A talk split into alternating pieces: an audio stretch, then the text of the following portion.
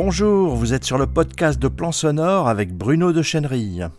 Nous nous retrouvons pour euh, examiner les statistiques d'écoute des podcasts en 2019. Les chiffres sont sortis il y a très peu de temps pour les USA. Le boom du secteur continue, plus 27% de croissance en un an. Ce n'est pas une surprise, mais les chiffres sont éloquents. C'est l'explosion qui continue.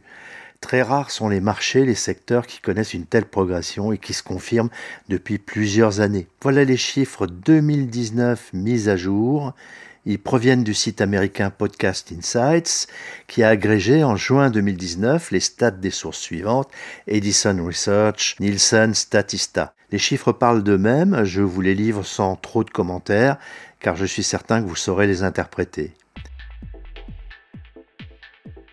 En 2019, aux États-Unis, 51% de la population a écouté un podcast. 49% de cette écoute de podcast est faite à la maison.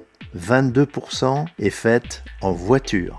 Les auditeurs des podcasts sont loyaux, fidèles et éduqués. 80% écoutent la totalité ou presque de chaque épisode de podcast et écoutent environ 7 chaînes de podcast par semaine. Les hommes et les femmes sont quasiment à parité, les femmes 44%, les hommes 56%. Dans 50% des foyers américains, il y a des fans de podcasts. Cela fait environ 60 millions de foyers.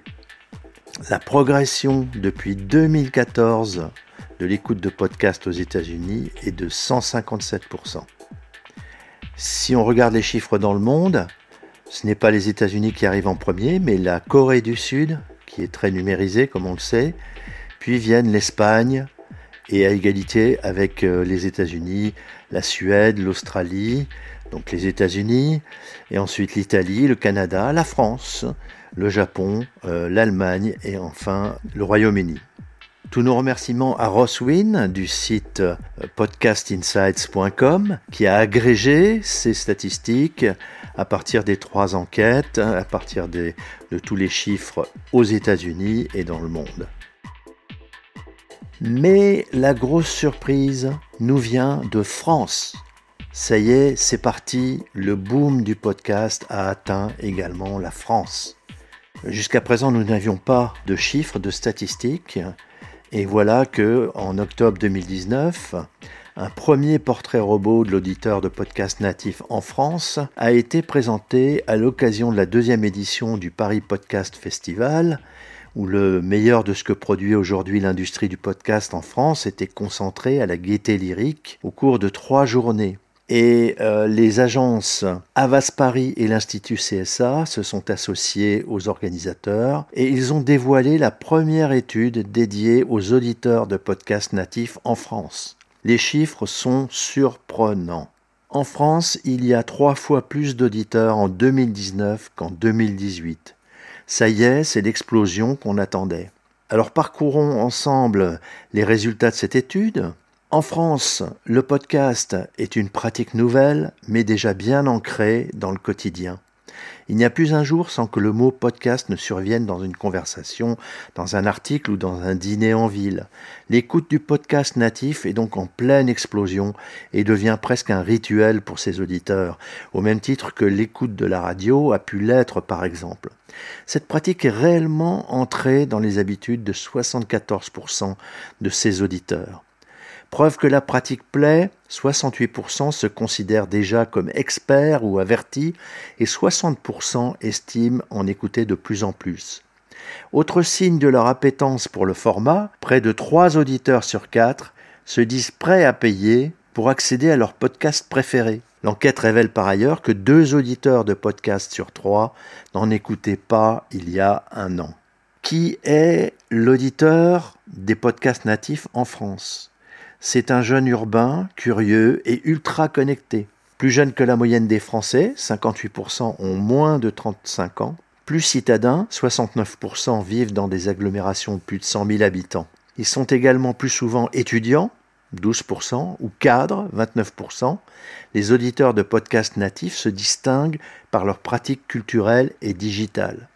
Ils surconsomment tous les médias et produits culturels, que ce soit la radio, les séries, les livres ou la presse. Aussi intéressés par les sujets les plus grands publics que les plus pointus, ils sont aussi hyper connectés aux réseaux sociaux qu'ils utilisent massivement, comme Twitter, 81% d'entre eux. Alors le podcast est à la fois un nouveau format mais aussi un nouveau média. Le podcast devient au même titre que les médias traditionnels une nouvelle pratique culturelle pour ses auditeurs en France. 90% des auditeurs de podcasts natifs considèrent qu'il s'agit d'un média à part entière. 89% des personnes interrogées trouvent qu'il y a de vraies différences entre le podcast natif et la radio. Plusieurs raisons font le succès de ce nouveau média et provoquent l'engouement de son public. Le podcast répond à plusieurs attentes. Selon 92% des sondés, il permet d'éveiller la curiosité, mais aussi de s'informer. 89%. Pour ses auditeurs, le podcast est synonyme d'authenticité et de proximité. Il représente également l'originalité et la liberté de ton. Le public est conquis, mais en attente d'une offre plus lisible et structurée. 47% déclarent éprouver souvent des difficultés à trouver les contenus de podcasts qui les intéressent, et 32% de temps en temps. Face à une audience qui apparaît comme fidèle et engagée, l'ouverture du podcast natif à un plus large public semble passer aussi par une meilleure accessibilité des contenus. Alors quelle place pour les marques dans ce nouveau média? Les auditeurs de podcasts natifs en France sont un public précieux, jeune, connecté, influent et difficile à atteindre pour les annonceurs. Dans une période de défiance vis-à-vis des marques, le podcast natif apparaît comme un nouveau levier pour renouer une relation de confiance avec les consommateurs. 89% des auditeurs de podcasts natifs pense que le podcast est un moyen d'expression et de communication très adapté aux marques. La place des marques est ainsi à chercher au-delà de la publicité classique. Si la pression publicitaire dans les podcasts natifs paraît acceptable pour 65% des auditeurs, 57% seraient prêts à payer pour ne pas avoir de publicité. A contrario, 74% des auditeurs de podcasts natifs se disent intéressés pour que les marques et les entreprises qu'ils aiment proposent leur propre podcast. Le succès des marques dans ce nouveau média passera par la qualité et la créativité des contenus proposés à ce public exigeant. Alors voilà pour les chiffres. Ensuite, euh, quelques mots sur le Paris Podcast Festival édition 2019 qui a eu lieu en octobre. L'émergence d'un festival dédié pendant trois jours à ce nouveau média démontre bien la volonté de s'adresser à ses auditeurs aguerris, tout comme au public curieux. Le podcast aborde des thèmes divers. Il est alors question de genre, de race, de sexe, de masculinité, de féminisme, de troisième âge, de football, d'innovation, de sensations olfactives, d'histoire ou encore de BD, de production et de culture au sens large. Toutes les grandes questions qui traversent la société ont trouvé un écho au cours de ce long week-end sonore. Alors maintenant, je vais vous citer quelques extraits euh, des déclarations des organisateurs, des partenaires du festival qui se sont exprimés à cette occasion. Tout d'abord, Thibaut de Saint-Maurice et Pierre Cerisier, qui sont les fondateurs du Paris Podcast Festival, nous disent L'oreille est un bon moyen de regarder le monde.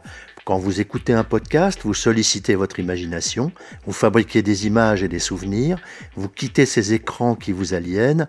Je suis convaincu que le podcast nous rend meilleurs. C'est d'abord pour cette raison que nous avons souhaité créer le premier festival dédié au podcast. Puis euh, Chloé Tavitian et Jeanne Barrier qui ont dirigé cette étude euh, Avas CSA. Le podcast permet de s'informer, de divertir, s'évader tout en faisant fonctionner son cerveau. Le podcast rend plus intelligent, il ouvre au monde et à soi-même. Les marques ont un rôle à jouer dans cet écosystème foisonnant pour financer la création, mais aussi pour nouer un autre type de relation avec leur public, plus authentique, plus sincère, en proposant des contenus originaux et de qualité. Le directeur de CSA et Data Solutions Avas, Yves Delfrat, la montée en puissance rapide d'une nouvelle écriture digitale plus libre, plus spontanée.